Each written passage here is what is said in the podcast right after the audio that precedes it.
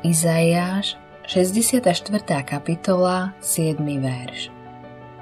A predsa, Hospodine, Ty si Otec náš, my sme hlina a Ty si náš tvorca. Všetci sme dielom Tvojich rúk. Gréci dôverovali mnohým bohom. Mysleli si, že im dajú múdrosť a smerovanie. Neskôr, keď Rímania porazili Grécko, účinne pohltili jeho kultúru a prijali ju za svoju vlastnú. Jediný problém je, že títo bohovia neexistovali.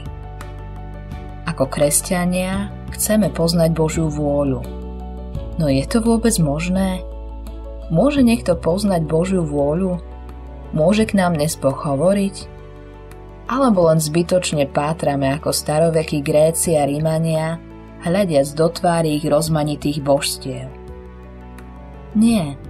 Nepátrame zbytočne. Kresťanstvo znamená, že Kristus sa usídlil v našich srdciach. Ježiš vyhlásil: Nenazývam vás viac sluhami, pretože sluha nevie, čo robí jeho pán.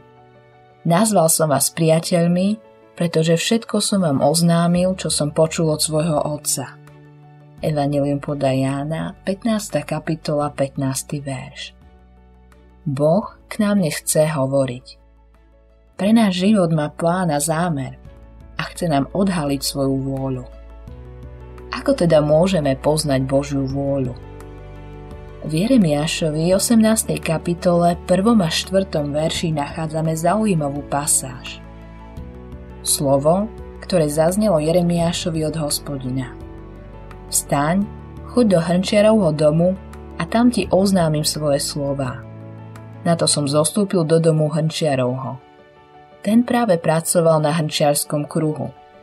Keď sa v Hrnčiarových rukách skazila nádoba, ktorú robil z hliny, urobil z nej opäť inú nádobu, ako uznal za správne.